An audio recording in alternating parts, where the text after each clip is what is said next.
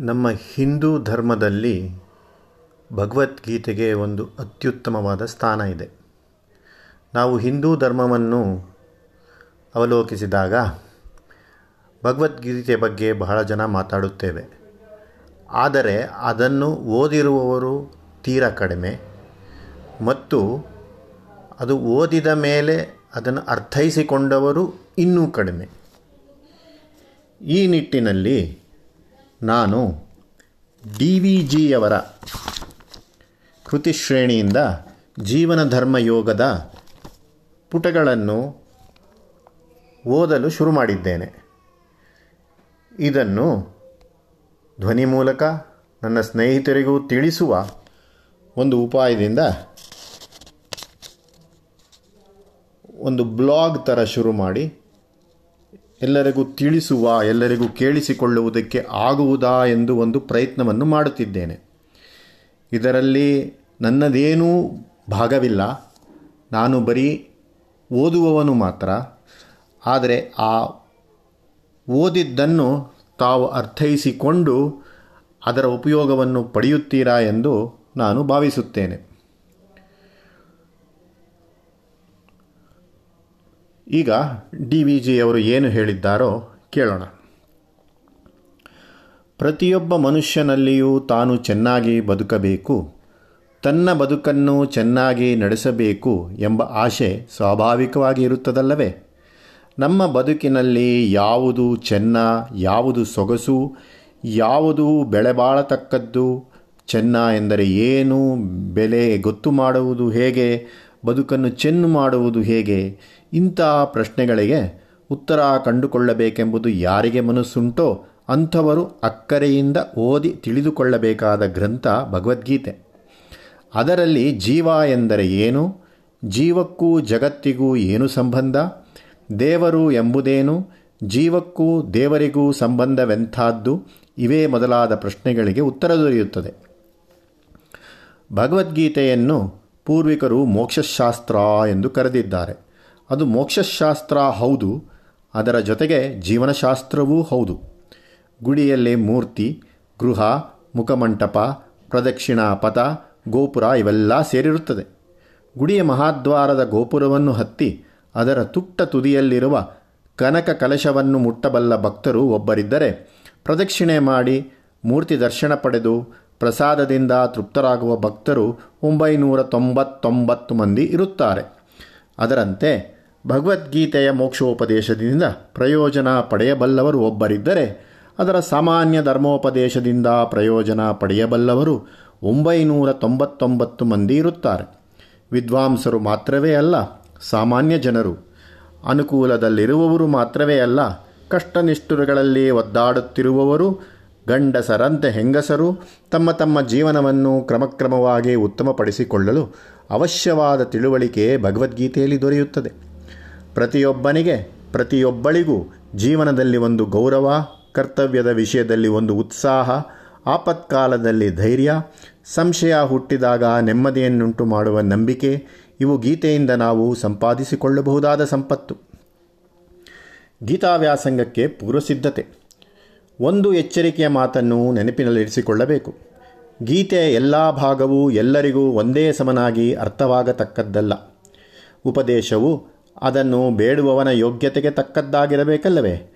ನಮ್ಮ ನಮ್ಮ ಶ್ರದ್ಧೆಯ ನೀತಿ ಸಿದ್ಧತೆಯು, ಬುದ್ಧಿಶಕ್ತಿಯು ಯಾವ ಯಾವ ಮಟ್ಟದ್ದಾಗಿರುತ್ತವೆಯೋ ಆಯಾ ಮಟ್ಟಕ್ಕೆ ತಕ್ಕಂತೆ ನಮಗೆ ಗೀತಾರ್ಥವು ದೊರೆಯುತ್ತದೆ. ಆ ಮಟ್ಟಕ್ಕಿಂತ ಮೇಲಿನ ಅಂಶ ನಮಗೆ ಅರ್ಥವಾಗದೇ ಹೋದೀತು. ಹೀಗೆ ಗೀತೆಯ ಒಂದಾನೊಂದು ವಾಕ್ಯ ಅಥವಾ ಪ್ರಕರಣ ನಮಗೆ ಮೊದಲ ಸಲ, ಎರಡನೇ ಸಲ ಅರ್ಥವಾಗಲಿಲ್ಲವೆಂಬ ಕಾರಣದಿಂದಾಗಲಿ ಅಥವಾ ಅದು ನಮ್ಮ ಬುದ್ಧಿಗೆ ಸರಿ ತೋರಲಿಲ್ಲವೆಂಬ ಕಾರಣದಿಂದಲಾಗಲಿ, ನಾವು ಗ್ರಂಥವನ್ನು ತಳ್ಳಿಬಿಟ್ಟಿದ್ದಾದರೆ ನಮಗೆ ನಾವೇ ನಷ್ಟವನ್ನು ಮಾಡಿಕೊಂಡಂತಾಗುತ್ತದೆ. ಸದ್ಯಕ್ಕೆ ಅರ್ಥವಾದಷ್ಟನ್ನು ಗ್ರಹಿಸಿ, ಮನನ ಮಾಡಿ, ಅಭ್ಯಾಸಕ್ಕೆ ತಂದುಕೊಳ್ಳುವುದರಿಂದ ಅದಕ್ಕಿಂತ ಮೇಲ್ಪಟ್ಟದ ವಿಷಯವನ್ನು ಉತ್ತರೋತ್ತರ ತಿಳಿದುಕೊಳ್ಳಲು ನಮಗೆ ಸಾಮರ್ಥ್ಯ ಬರುತ್ತದೆ. ನಮ್ಮ ಓದು ಸಾರ್ಥಕವಾಗಬೇಕಾದರೆ ತಾಳ್ಮೆಯೂ ನಂಬಿಕೆಯೂ ಅವಶ್ಯವಾದ ಸಿದ್ಧತೆಗಳು. ಮಹಾತ್ಮ ಗಾಂಧಿಯವರು ಭಗವದ್ಗೀತೆಯನ್ನು ತಮ್ಮ ತಾಯಿ ಎಂದು ಹೇಳಿಕೊಂಡಿದ್ದಾರೆ. ತಾಯಿಯ ಮಾತಿನಲ್ಲಿ ಮಗುವಿಗೆ ಎಂಥ ನಂಬಿಕೆ ಇರುತ್ತದೆಯೋ, ತಾಯಿ ಬಡಿಸಿದ ಅಡಿಗೆಯಲ್ಲಿ ಮಗುವಿಗೆ ಎಂಥ ಪೂರ್ವ ವಿಶ್ವಾಸವಿರುತ್ತದೆಯೋ ಅಂಥ ನಂಬಿಕೆ ವಿಶ್ವಾಸಗಳನ್ನು ಹಿಡಿದಿದ್ದರೆ ಒಂದು ಮಹಾಗ್ರಂಥದ ಅಂತರಂಗ ನಮಗೆ ದೊರಕಲಾರದು. ಗೀತೆಯ ವಿಷಯ ಘನವಾದದ್ದು, ಸೂಕ್ಷ್ಮವಾದದ್ದು, ತೊಡಕು ತೊಡಕಾದದ್ದು. ಅದನ್ನು ಬೋಧಿಸುವುದರಲ್ಲಿ ಒಂದು ಮೆಟ್ಟಲು ಸಾಲುಗಳ ಜೋಡಣೆ ಅವಶ್ಯವಾಗುತ್ತದೆ. ಒಂದೇ ಮೆಟ್ಟಲಿನಲ್ಲಿ, ಅದರಲ್ಲಿಯೂ ಒಂದೇ ವಾಕ್ಯದಲ್ಲಿ ಹೇಳಬೇಕಾದದ್ದನ್ನೆಲ್ಲ ಪೂರ್ತಿಯಾಗಿ ವಿವರಿಸುವುದು ನಮ್ಮಂತಹ ಸಾಮಾನ್ಯರಿಗೆ ವಿವರಿಸುವುದು ಸಾಧ್ಯವಲ್ಲ. ಜೀವನ ತತ್ವವು ಒಂದು ದೊಡ್ಡ ಬೆಟ್ಟ.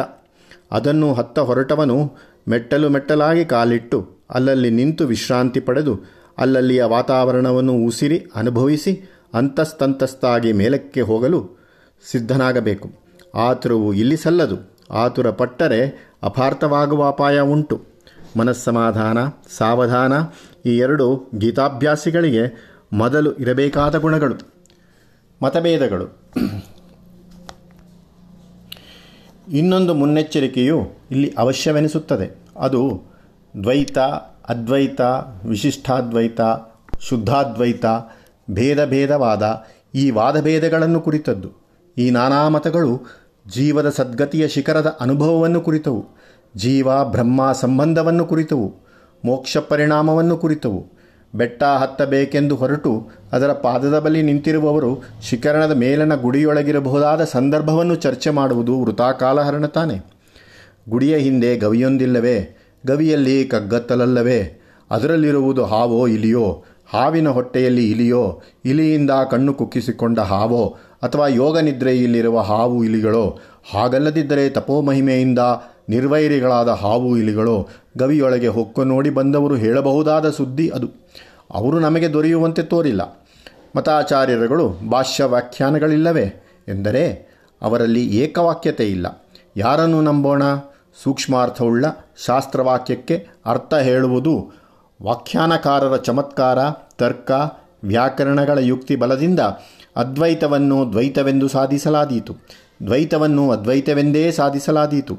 ಈ ಮಹೋನ್ನತ ವಿಚಾರದಲ್ಲಿ ಪರಪ್ರಮಾಣವಾಗಬಲ್ಲದ್ದು ಜಿಜ್ಞಾಸುವಿನ ಸ್ವಾನುಭವ. ಅವರವರ ಸ್ವಾನುಭವಕ್ಕೆ ಸಮ್ಮತವಾದ್ದು ಅವರವರ ಪಾಲಿಗೆ ಸತ್ಯಾಂಶ. ಸತ್ಯವೆಂಬುದರಲ್ಲಿ ಆಶವೆಂಬುದುಂಟೆ? ಸತ್ಯ ಅಖಂಡ ವಸ್ತುವಲ್ಲವೇ ಎಂದು ಯಾರಾದರೂ ಕೇಳುವುದಾದರೆ ಅವರಿಗೆ ಸತ್ಯ ಅಖಂಡ ವಸ್ತುವಿರಬಹುದು ಆದರೆ ಅದನ್ನು ನೋಡುವವನ ದೃಷ್ಟಿ ಖಂಡಖಂಡವಾಗಿಯೇ ವಸ್ತುವನ್ನು ಗ್ರಹಿಸಬಲ್ಲದ್ದು. ಕಣ್ಣಿರುವುದು ಮುಖದ ಒಂದು ಪಕ್ಕದಲ್ಲಿಯೇ ಅಲ್ಲವೇ? ಅದು ಒಂದು ಸ್ಥಳದಿಂದ ಒಂದು ಸಾರಿ ಕಾಣಲಿಕ್ಕಾಗುವುದು ವಸ್ತುವಿನ ಒಂದು ಪಾರ್ಶ್ವವನ್ನು ಮಾತ್ರವೇ ಎಂದು ಉತ್ತರವಾಗುತ್ತದೆ. ಸತ್ಯ ಒಂದು. ಸತ್ಯದರ್ಶನ ಸಾವಿರ. ಅದನ್ನು ಜ್ಞಾಪಕದಲ್ಲಿರಿಸಿಕೊಂಡರೆ ದ್ವೈತಾದ್ವೈತ್ವಾದಿ ಹಿಂದೂ ಮತಭೇದಗಳು ಆಗಿರಲಿ ಜೈನ, ಬೌದ್ಧ, ಮುಸಲ್ಮಾನ್, ಕ್ರೈಸ್ತ ಮೊದಲಾದ ಸಮಸ್ತ ಅವೈದಿಕ ಮತಗಳು ಗೀತೆಯನ್ನು ಅಂಗೀಕರಿಸಬಹುದೆಂದು ಸಿದ್ಧವಾಗುತ್ತದೆ. ಪ್ರಕೃತ ನಮ್ಮ ಇಲ್ಲಿಯ ಗೀತಾ ಪ್ರವಚನದಲ್ಲಿ, ನಮ್ಮ ಮತಾಚಾರ್ಯರುಗಳಲ್ಲಿ ಯಾರಿಗೂ ವಿರೋಧವಾಗದಂತೆ ಅರ್ಥಾವಲೋಕನೆ ಮಾಡಬಹುದೆಂಬ ಉದ್ದೇಶದ ತಕರಾರಿರುವ ಕಡೆ ಅವರವರ ಅಭಿಪ್ರಾಯದ ಸ್ವಾತಂತ್ರ್ಯ ಅವರವರಿಗೆ ಉಂಟೇ ಉಂಟು. ನಮ್ಮ ಗಮನ ಮುಖ್ಯವಾಗಿರುವುದು ತಕರಾರು ಅಂಶದ ಮೇಲೆ ಅಲ್ಲ, ಸರ್ವಸಮ್ಮತವಾಗಬೇಕಾದ ಅಂಶದ ಮೇಲೆ. ಮತತ್ರಯ ಸಾಮರಸ್ಯ ವಿಧಾನವನ್ನು ಅನುಬಂಧದಲ್ಲಿ ನೋಡಬಹುದು. ಗ್ರಂಥಸ್ವರೂಪ ಭಗವದ್ಗೀತೆಯ ಸಂವಾದ ಕತೆ ಅದು ಅರ್ಜುನನಿಗೂ ಶ್ರೀಕೃಷ್ಣನಿಗೂ ನಡೆದ ಸಂವಾದ. ಅವರಿಬ್ಬರೂ ಯುದ್ಧರಂಗದಲ್ಲಿದ್ದಾರೆ. ಅದು ಕುರುಕ್ಷೇತ್ರ. ಅಲ್ಲಿ ಒಂದು ಕಡೆ ಪಾಂಡವರು, ಇನ್ನೊಂದು ಕಡೆ ಕೌರವರು ಸೇನಾ ಸಮೇತರಾಗಿ ಯುದ್ಧಕ್ಕೆ ಸಿದ್ಧರಾಗಿ ನಿಂತಿದ್ದಾರೆ.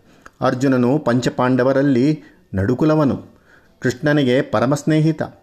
ಅವರಿಗೂ ಯುದ್ಧ ಯುದ್ಧಕ್ಕೆ ಉತ್ಸಾಹಿಯಾಗಿದ್ದ ಆ ಅರ್ಜುನನು ಯುದ್ಧ ಪ್ರಾರಂಭದ ಗಳಿಗೆಯಲ್ಲಿ ತನ್ನ ಎದುರಿಗೂ ಸುತ್ತಮುತ್ತಲೂ ಇದ್ದ ಜನಸ್ತೋಮವನ್ನು ನೋಡಿದಾಗ ಅವರನ್ನು ತಾನು ಕೊಲ್ಲಬೇಕಾಗಿದೆಯಲ್ಲ? ಕೊಲ್ಲಬಹುದೇ? ತನ್ನ ಲಾಭಕ್ಕಾಗಿ ಅಂತ ಕೆಲಸವನ್ನು ಮಾಡಬಹುದೇ? ಅದು ಮಹಾಪಾಪವಲ್ಲವೇ? ಎಂದು ಮೊದಲಾದ ಶಂಕೆಗಳು ಪ್ರಶ್ನೆಗಳು ಅವನ ಮನಸ್ಸಿನಲ್ಲಿ ಹುಟ್ಟುತ್ತವೆ. ಶ್ರೀಕೃಷ್ಣ ಆ ಪ್ರಶ್ನೆಗಳಿಗೆ ಉತ್ತರ ಹೇಳ ಹೊರಡುತ್ತಾನೆ ಅದರ ಮೇಲೆ ಮತ್ತೆ ಮತ್ತೆ ಪ್ರಶ್ನೆ, ಮರು ಪ್ರಶ್ನೆಗಳು ಹುಟ್ಟುತ್ತವೆ. ಶ್ರೀಕೃಷ್ಣ ಸ್ವಾಮಿಯು ಅದಕ್ಕೆಲ್ಲ ಸಮಾಧಾನಗಳನ್ನು ಹೇಳುತ್ತಾನೆ. ಹೀಗೆ ಬೆಳೆದಿದೆ ಗ್ರಂಥ. ಆಗ ಅರ್ಜುನನು ಪಟ್ಟ ಸಂಕಟ. ಅವನಿಗಿದ್ದ ಸಂದೇಹ, ಅವನಿಗೆ ತೋರಿದ ಭಯ, ಅವನದು ಮಾತ್ರವಲ್ಲ, ಅಂದಿನದು ಮಾತ್ರವಲ್ಲ, ಅಂತಹ ಧರ್ಮ ಸಂಕಟಗಳು, ಅನಿಶ್ಚಯಗಳು, ಭ್ರಾಂತಿಗಳು, ಭೀತಿಗಳು ನಮ್ಮನ್ನೆಲ್ಲ ದಿನೇ ದಿನೇ ಕಾಡುಬರುತ್ತದೆ ಮನುಷ್ಯ ಪ್ರಾಣಿಗೆ ಅಂತಹ ಜೀವನ ಪ್ರಶ್ನೆಗಳು ಎಲ್ಲ ಯುಗಗಳಲ್ಲಿಯೂ, ಎಲ್ಲ ಕಾಲಗಳಲ್ಲಿಯೂ, ಎಲ್ಲ ಸ್ಥಳಗಳಲ್ಲಿಯೂ ಸರ್ವದಾ ಒಂದು ರೂಪದಲ್ಲಲ್ಲದಿದ್ದರೆ ಇನ್ನೊಂದು ರೂಪದಲ್ಲಿ ಇದ್ದೇ ಇರುತ್ತದೆ. ಮನುಷ್ಯನ ಮನುಷ್ಯತನ ಆ ಪ್ರಶ್ನೆಗಳನ್ನೆದುರಿಸಿ ಉತ್ತರ ಕೊಡುವುದರಲ್ಲಿರುತ್ತದೆ. ಅಂಥ ಉತ್ತರಗಳಿಗೆ ಆಧಾರವನ್ನು ಒದಗಿ, ಒದಗಿಸುವ ದ್ರವ್ಯದ ಗಣಿ ಭಗವದ್ಗೀತೆ. ಹೀಗೆ ಭಗವದ್ಗೀತೆಯು ಸರ್ವಕಾಲಿಕವೂ ಸಾರ್ವದೇಶಿಕವೂ ಆದ ಜೀವನ ಧರ್ಮಶಾಸ್ತ್ರ. ನಮ್ಮ ವ್ಯಾಸಂಗದಲ್ಲಿ ಗೀತೆಯನ್ನು ಸಾಮಾನ್ಯ ಜನದ ಅವಶ್ಯಕತೆಯ ದೃಷ್ಟಿಯಿಂದ ನೋಡುವುದಾಗುತ್ತದೆ. ಹೆಚ್ಚಿನ ಶಾಸ್ತ್ರ ಪ್ರಕ್ರಿಯೆಗಳು, ತರ್ಕ ಪ್ರತಿಕ ತರ್ಕಗಳು ಇಲ್ಲಿ ನಮಗೆ ಮುಖ್ಯವಲ್ಲ. ಇದು ಸಾಮಾನ್ಯ ಮನುಷ್ಯನೊಬ್ಬನು ತನ್ನಂತಹ ಸಾಮಾನ್ಯ ಮನುಷ್ಯರೊಡನೆ ಸಹಪಾಠಿಯಾಗಿ ಕುಳಿತು ಮಾಡಿಕೊಂಡ ಪರಸ್ಪರ ಅರ್ಥ ವಿತರಣೆ.